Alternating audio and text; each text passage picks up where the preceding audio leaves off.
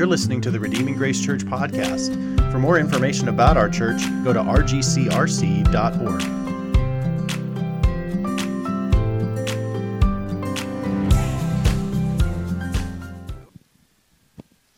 Our sermon text today is Genesis 1 28 to 31.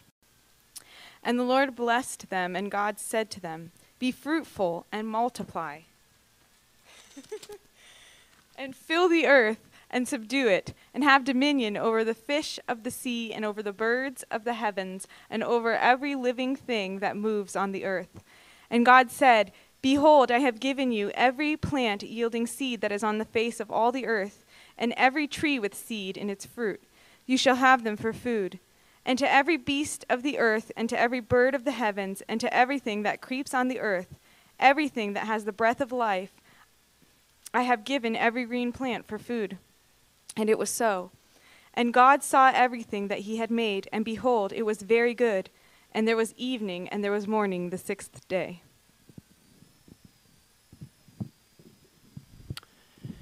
Thank you. You guys can be seated. Let me just say as we begin this morning, as I begin, that I'm very grateful to be here.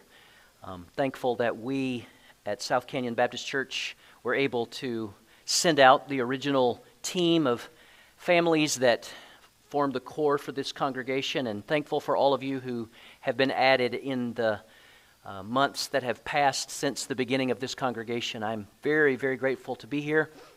Um, and I pray that God will use this, these next few minutes to be a blessing to all of us. Let me pray as I begin and as we begin this time in God's Word. Father, thank you for this congregation. Thank you for Josh and for Bree and for the leaders and the members of this church and for those who are here today. God, would you build this church?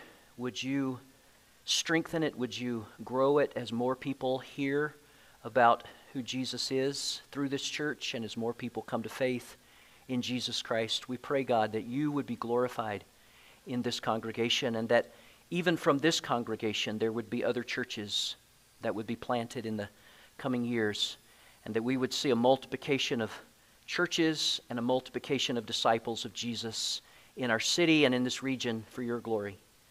God, take your word that we just heard read and use it as we think about it, as we, as we hear what you have to say to us today through your word.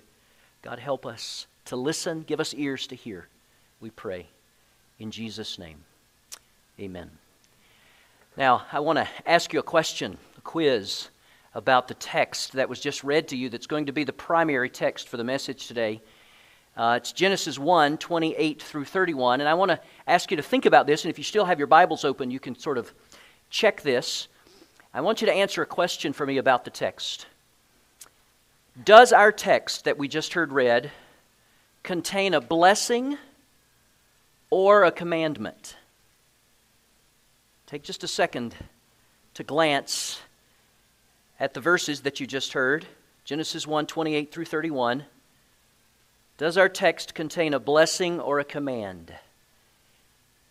My answer is yes. It has both, right? It begins with God's, or, or with the scriptures telling us that God blessed them, and then God begins to give them commands. Or, as we're going to call it today, He commissioned the first humans, male and female, Adam and Eve, made in God's image. And so today, as we come to this point in your study through Genesis, as you guys have been walking through these early chapters of Genesis, we're looking today and thinking today about the God who commissions. The God who commissions, because really that's what this text is God's original commission to human beings. Now, I ask the question whether or not this text contained a blessing or a command because as human beings, we're prone to think of those two as opposites. We're prone by nature to think of a blessing as being the opposite of a commandment, and a commandment being the opposite of a blessing. But our text today helps us to realize that that is not at all the case. As a matter of fact, it's important for us. On the very first page of the Bible, where this text comes from, to see that that is not the case. Because God's guidance is our good. God's guidance is our good, or we could say it this way our purpose, defined by God, our purpose and our peace are inseparable. And so it should be easy with that in mind to see how we have both in this text. And in this text, we see the God who commissions those made in his image, that he was both blessing them and commanding them. Or we could say it like this He was blessing them by commanding them, He was guiding them. And His guidance and our good are inseparable. He was saying to them something about their purpose. From the very beginning, here in this commission, God is speaking to the first man and the first woman about their purpose, and our purpose and their purpose is inseparable from our peace and from their peace. So let me say this as we launch into this text together this morning. Let me just give you, in a sense, the sermon in a sentence. Or you could say it like this essentially, what Jesus is doing in this text is this one thing He is explaining that His original purpose for humankind was to establish his kingdom on earth. God, in this text that we just heard read, God explains that his original purpose for humankind was to establish his kingdom on earth. So, in the text, that's our primary text today, Genesis chapter 1, verses 28 through 30, we see God's original purpose for humankind. But there's actually also a secondary text today. And so if you still have your Bibles open, look down or turn the page to chapter 2. And our secondary text is Genesis 2 15 through 17. But I want us just to look at verses 16 and 17 at this point, And we'll come back to 15 in just a couple of minutes. Verse 16 says, And the Lord commanded the man, saying, you may surely eat of every tree of the garden, but of the tree of the knowledge of good and evil you shall not eat. For in the day that you eat of it, you will surely die. So think about what we have. Chapters 1 and 2 of Genesis are in many ways parallel. They come from a different perspective, but they are parallel. And so these two texts Genesis 1, 28 through 30, and Genesis 2, 15 through 17 help us, when you put them together, they help us to understand God's purpose for humankind. And so, specifically in 1, 28 through 30, we see God's original purpose for humankind, but in 2:15 through 17, we see God's only prohibition to humankind. So, his original purpose and his only prohibition, think about it. He put them in the garden, and there was only one thing he commanded them not to do that was to eat from the tree of the knowledge of good and evil. Now, as we think about the fact that God's original purpose for human beings, for humankind, was to establish God's kingdom on the earth, it reminds me of something as we think about our purpose originally as God created us. I read this week about a guy who said, I've got a clock that tells me when to get up, but some days I need one to tell me why. Maybe you can relate to that just a little bit, at least on some mornings. But I think our text may be helpful in terms of this because our text today in chapter 1 of Genesis tells us why God created us as humans. It tells us our purpose. It tells us why we should get up in the morning. And especially those of us who, not only as humans, but also as Christians, are trusting in Jesus and depending on Him for our salvation. We should get up every morning with motivation, with purpose, understanding that God created us for a purpose, and ultimately that purpose was to establish His kingdom on the earth.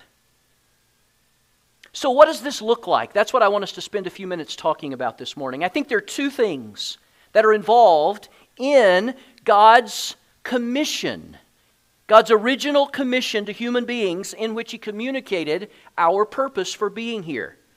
The first part of the answer could be put like this God's image bearers were meant to fill the earth for His glory and their joy. God's image bearers were meant to fill the earth for His glory and their joy. Now, how originally did God intend for that to happen? We see that really right here in this text, but let me give you an illustration to help me explain what I think is being said in our verses this morning. At the beginning of the Roman Empire, the emperors put their images all over the empire. For example, they put their images on statues that were placed throughout the empire, and they put their images, or at least their facial profile, an image of the emperor's facial profile, on coins. And so the emperors did this to create a pervasive and an underlying sense of Roman power, Roman culture, and Roman identity. The emperor's image, the emperor's likeness, reminded everyone throughout the empire, because of these images of the emperor, they reminded everyone throughout the empire that he was their emperor and that they were a part of his glorious empire, his kingdom. And you see, the God of glory who created the first man and the first woman is in his image intended the same thing. He intended for those made in his image, those who are to reflect him and who are to represent him, that they would fill the earth so that his glory would be throughout all the earth. Look again at the beginning of verse 28. And God blessed them and said to them, Be fruitful and multiply and fill the earth God intended for his images, human beings who were made in his image, to fill the earth, to be fruitful and multiply. You see, built into the blessing that we read about at the beginning of verse 28 was the ability for human beings to reproduce and to fill the earth, to procreate. Notice the end of that word. God is the creator, but God created us in his image, and so that we could, in a sense, play a part in creating all of the other human beings who would ever be on this planet. Think of everybody who's on this planet right now. Think of everyone who's ever been on this planet. Think of everyone who may ever be on this planet before the end comes. Only two humans were created directly by God Adam and Eve. And all of the rest of us came from them. And human beings, therefore, were intended by God. A part of what it means to be in His image is that we would participate with Him and partner with Him in filling the earth with those who bear His likeness. The blessing, a part of the blessing was the ability to reproduce and to fill the earth. Now, humans still have this ability. I say still because something happened, right? After this original commission. Sin entered the world. The one and only prohibition that God gave humans was something that they did. They did the one thing that they were prohibited to do. They ate from the tree of the knowledge of good and evil. And so we have fallen, but we still bear the image of God as human beings. And so we can still do these things that He intended from the beginning for us to do with Him, to be a part of His creation work. I think it was John Stott who said, and I think this is helpful, that there are two words that we should think of when we think of human beings if we want to be biblical. Those two words are dignity and depravity. Neither without the other. We should think of both of those words whenever we think about humanity. Dignity, because we were made in God's image, and we still bear His image, but also depravity because we have sinned. In Adam, and all of us after Adam have sinned against God. I read recently about Michelangelo's signed, only signed sculpture that he did. There was only one sculpture that he did that was signed. It was the statue of Mary holding her crucified son. It was placed in St. Peter's Basilica in Rome in the year 1500. And it was there undisturbed basically until 1972 when a vandal broke past the security that was there and smashed it repeatedly with a hammer. The vandal shattered Mary's left arm, severely damaged her nose, her veil, and her left eye. The treasure that had been there all of those years became a marred masterpiece. To me, that's an illustration of what happened in creation and in the garden. God made us His masterpiece, in His image, in His likeness. And yet, Satan entered the garden and tempted the first human and his wife, Adam and Eve, and they succumbed. They, they gave in to his lies. They listened to his lies. And now, because of that, we have become a marred masterpiece. We still are marked by the image of God, but we're also marred by sin. But God's original purpose still has significance for our lives today because we are created in God's image. That's not the end of the story about the sculptor or the sculpture that Michelangelo carved and signed. Over the course of the next year, a team of experts gathered all of the shards and all of the slivers and painstakingly, over the course of a year, put them all back together. It was restored to what it was originally. And the Bible tells us that that's exactly what God is doing with those who put their faith in Jesus Christ.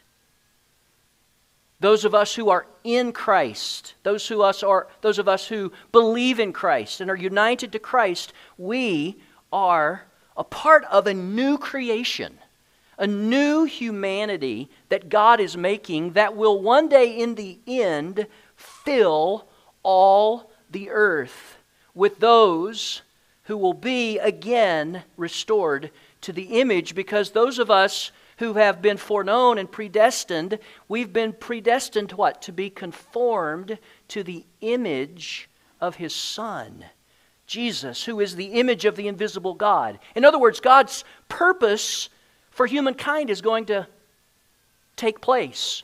One day, as Habakkuk 2:14 says it, the earth will be filled with the knowledge of the glory of the Lord as the waters cover the sea. Humans were to fill the earth to reflect and represent God throughout all of the earth. And one day that will take place. Think about it. One day, the meek will inherit the earth. That's a phrase that Jesus uses in the Sermon on the Mount, the meek, to describe those who are in Christ. Jesus also said in that same sermon that the pure in heart would see God. Again, the pure in heart, a reference to those who are in Christ, those who trust in Christ. And this is going to happen one day. The meek will inherit the earth. The pure in heart will see God. He will dwell among us on earth. We will be his people. He will be our God. And those in Christ those who are in Christ will live forever in a new creation and a new heaven and a new earth where only righteousness dwells. So, our original purpose is going to be realized, but it's going to be realized through a new creation, people who have become new creations in Christ. And we will fill the earth with the glory of God. We will see God in all of His glory.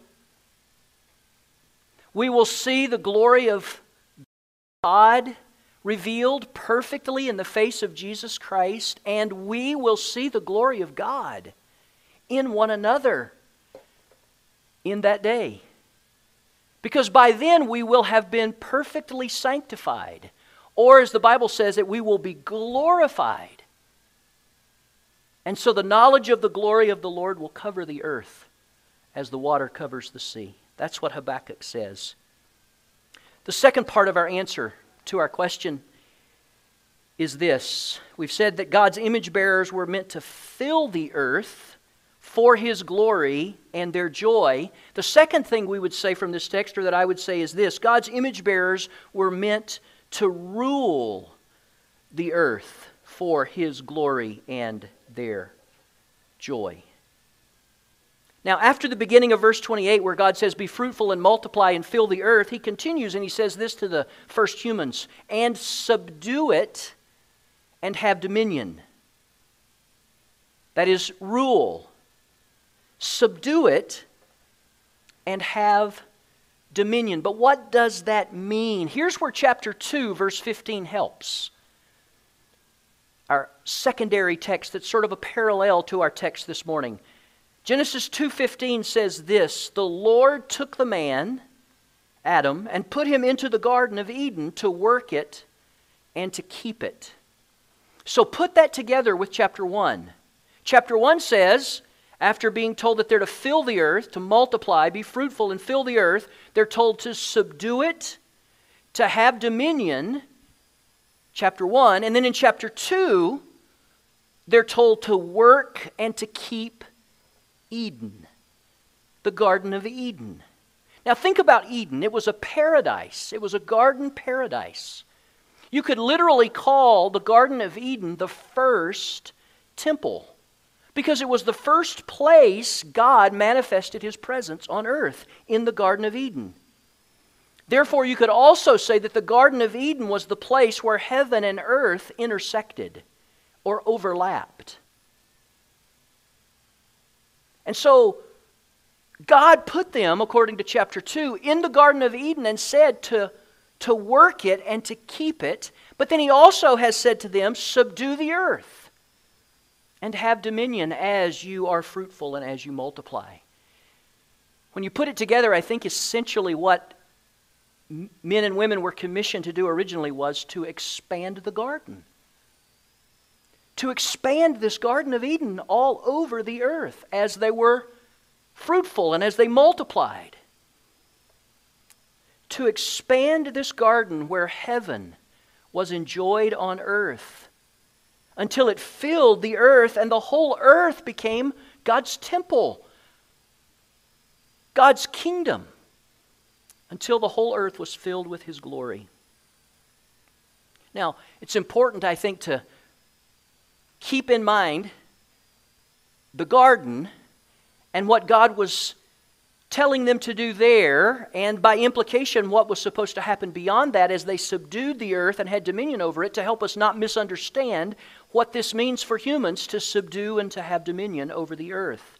Because it doesn't mean cruelty. It doesn't mean violence. It doesn't mean exploiting or destroying or damaging the earth. It means caring for it.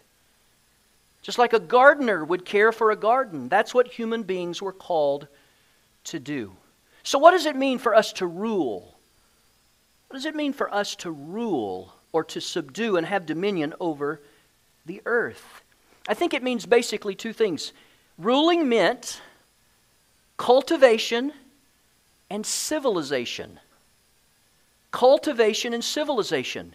That is development and organization. That's what we were called to do. That's the work that God gave human beings before sin entered the world. This was God's plan from the beginning. And this is an important thing to understand because we tend to think wrongly that work was the consequence of human sin, it was a part of the curse. No. Work preceded sin. God's plan for human beings was always for us to partner with Him and to work with him as his partner, participate with him in what he was doing. So, cultivation, God, think about it, God provided all that creatures needed that he had created. Then he made man in his image to participate with him and partner with him in cultivating the earth. Cultivating more and more of the earth as they multiplied and as they occupied the earth. Discovering what God had created and using what God had created. God had finished creating when he made the earth, but humans were meant to cultivate and to develop it for the purposes of beauty, for the purposes of plenty, and efficiency. In other words, we were to continue, you might say, God's creation project in the ways that He equipped us to and enabled us to, made in His image.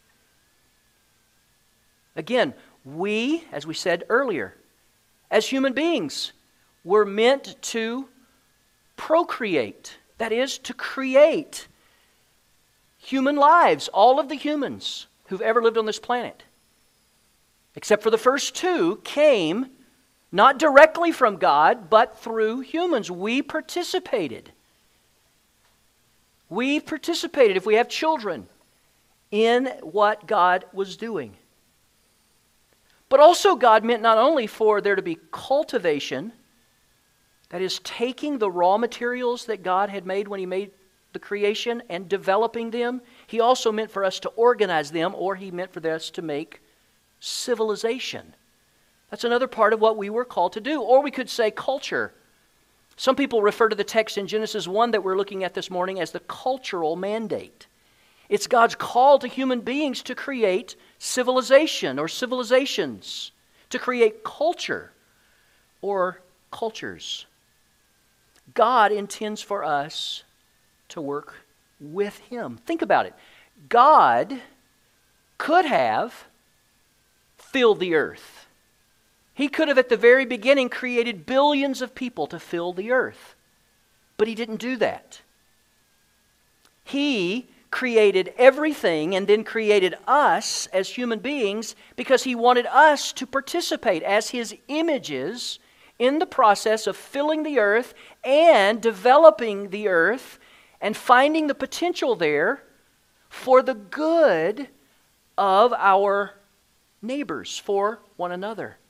God intended for us to work with Him. Do you see why the word dignity is a good word to remember when you remember human beings and what the Bible teaches about human beings? What a dignified and an important privilege we have to literally partner with God in so many ways as it relates to His creation. So I want you to remember again work. Work was God's plan from the beginning for us. Now, after sin entered the world, the curse made work harder, and it became at times very difficult because of the fall. But work itself was always God's plan. It was His gracious and blessed purpose from the beginning for human beings. But I do want to mention this. There are two dangers that we need to be aware of when it comes to work, especially as those who want to glorify God. Two dangers, they're two opposite dangers. The first danger is idleness. Some people sin in relationship to their work because they are idle. They don't work or they don't work at their best, they don't give their best. They don't really do what they should do and can do. They don't give their best. Idleness. The other danger is the opposite idolatry. Some people so give themselves to their work that it becomes an idol, that it's what gets them up in the morning. Now, if, you, if, it, if it gets you up in the morning because you understand it's God's calling for you, that's one thing. But if you get up in the morning motivated to do your job because you're really motivated by the desire to have more and more and more things, then it becomes an idol or it becomes something that helps you reach what has become an idol for you. wealth, possessions, power. So we have to avoid those two extremes, but understanding that work is God's calling for us. As human beings, and particularly as Christians, we should be motivated to do work that is good, work that glorifies God. So I want to ask you a question Are you working productively? Whatever your vocation may be, are you doing good work? That is good in the sense that the work you're doing is for the good of other people. And good work because you really are working as you should. You're not seeing work as an evil, and so you're not idle, but you're also not seeing your work as a God. So you're not committing idolatry in it. But you're working because you want to glorify God. Work is God's plan for us, and it's one of the ways we fulfill what it means for us to have been originally made in God's image. Now, many people, as I said earlier, work to have. And you might say to have and to hoard. That is, they want to keep it all. In Ephesians chapter 4, Paul speaks to the Ephesian Christians and says something about having. He says several things about it. First of all, he says to these newer believers, steal no more. Evidently, some of those who had become believers in Ephesus were doing that. And now that they were in Christ, now that they believed in Christ, he's saying, steal no more. So human beings can steal to have. That's one way we can have. Or we can work to have, which is what Ephesians 4 talks about next, but it doesn't stop there. Paul doesn't just say in Ephesians 4, don't steal to have, work to have. He says more than that. He says, work to have and to give. That should be what motivates us when we work. Don't, if you're a believer, don't steal to have, obviously. That's anti gospel. But also, if you're a believer, don't work to have and only to have because that's sub gospel. Work to have and to give, to bless others. Do you see how that demonstrates the gospel? What is the gospel? It's giving. God gave his son. Jesus gave his life. And so when we are generous, when we work not only to have, but to give to people who are in need, and that we can serve, we reflect the gospel. So let me finish by mentioning two things. I've mentioned one already, but I want to come back to it again. Good work. Good work is a part of God's plan for His creation, for those of us made in His image. And think about good work based on Genesis 1 28 through 30. Good work is a blessing and a command just like our commission this morning. But our commission that we've looked at this morning in Genesis 1 reminds me of another commission, what's often referred to as the Great Commission. So there's good work that is a blessing and a command, but there's also gospel work that is a command and a blessing. Listen to the Great Commission. It begins with command Go, therefore, and make disciples. That's the command. Make disciples of all nations, baptizing them in the name of the Father and the Son and the Holy Spirit, teaching them to obey everything I have commanded you. And then there's the blessing. And I am with you always, even to the end of the age. This is what we're called to do. This is how this purpose is going to be realized. God's original purpose is going to be realized because it's when we go to all the nations, literally all ethnic groups, and preach the gospel that God gathers for himself a people, a new humanity. Through the preaching of the gospel, God calls forth new creations, people who put their faith in Jesus Christ. So, in light of the Great Commission, let me ask you another question this morning as we begin to wrap up.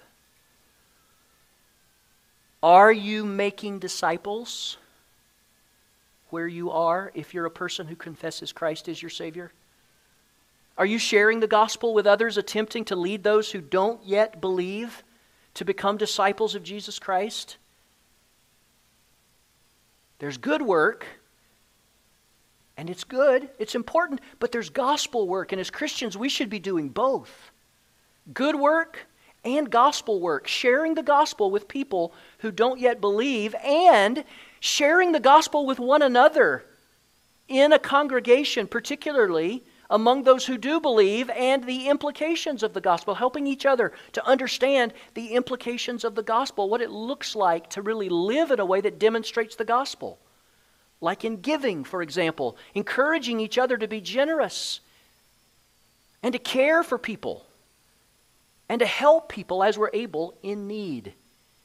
God intends for us to make more disciples, to seek to make more disciples, and to seek to make better disciples among ourselves to help each other grow, to help each other become better disciples of Jesus Christ.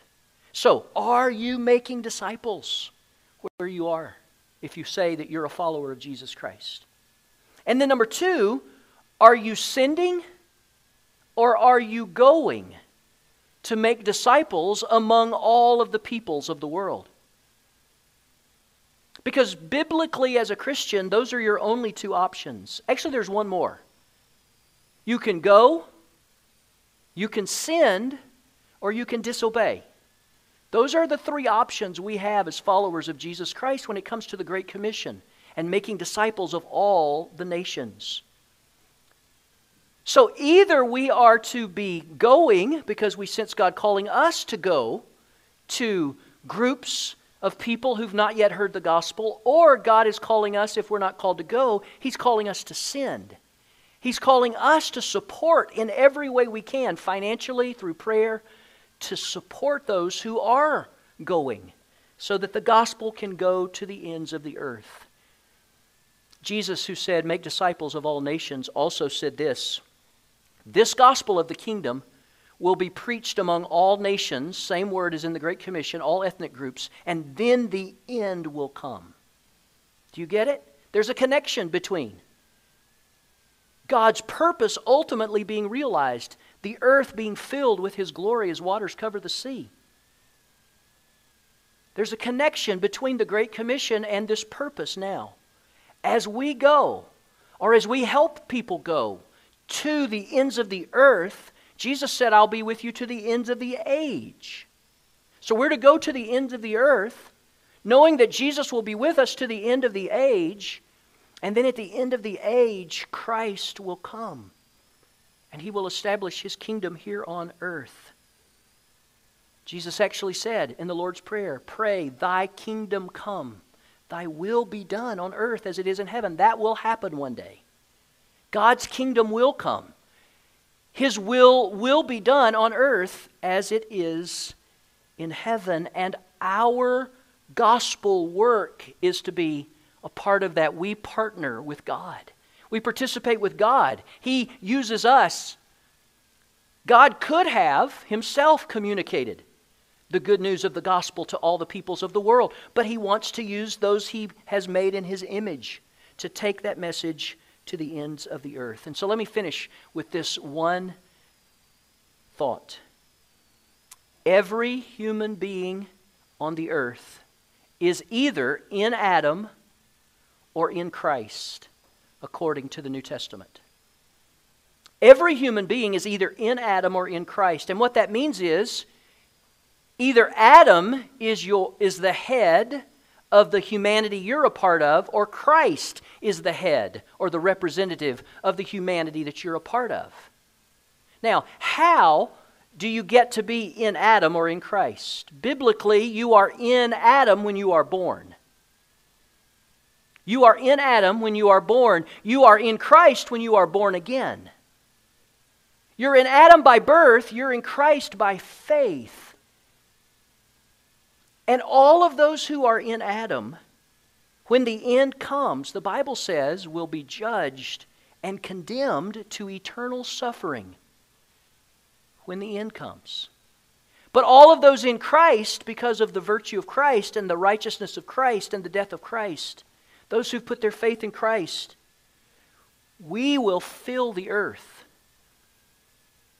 And this earth will be as the book of the Revelation says, the kingdoms of this world will become, or the text says have become, because it's anticipating the future, the kingdom of the kingdoms of our Lord and of his Christ. And he will reign forever and ever, and guess what? We will reign with him. You see, this dominion part of our text is going to be fulfilled too. To this new humanity that God is making through Christ. So I want to just say one final thing this morning to some of you, maybe who have not trusted in Christ and believe the gospel and put your hope in Christ alone. Come to Christ. Come to Him. Put your faith in Him. Put your hope, the full weight of your hope, on Jesus for your forgiveness and for your eternal salvation. Come to Jesus if you haven't. Let's bow and let's pray. Father, I thank you today for this commission that you gave to Adam and Eve. And Father, how through Jesus and through the gospel and the preaching of the gospel, it will ultimately be realized in spite of our sin and in spite of our fall. And God, help us as your people to be a part of that. Help us to do good work. Help us to do gospel work. And help us to get up in the morning eagerly, motivated, knowing your purpose for our lives. And help us to live before you with joy, anticipating these incredible promises that are before us. In Jesus' name,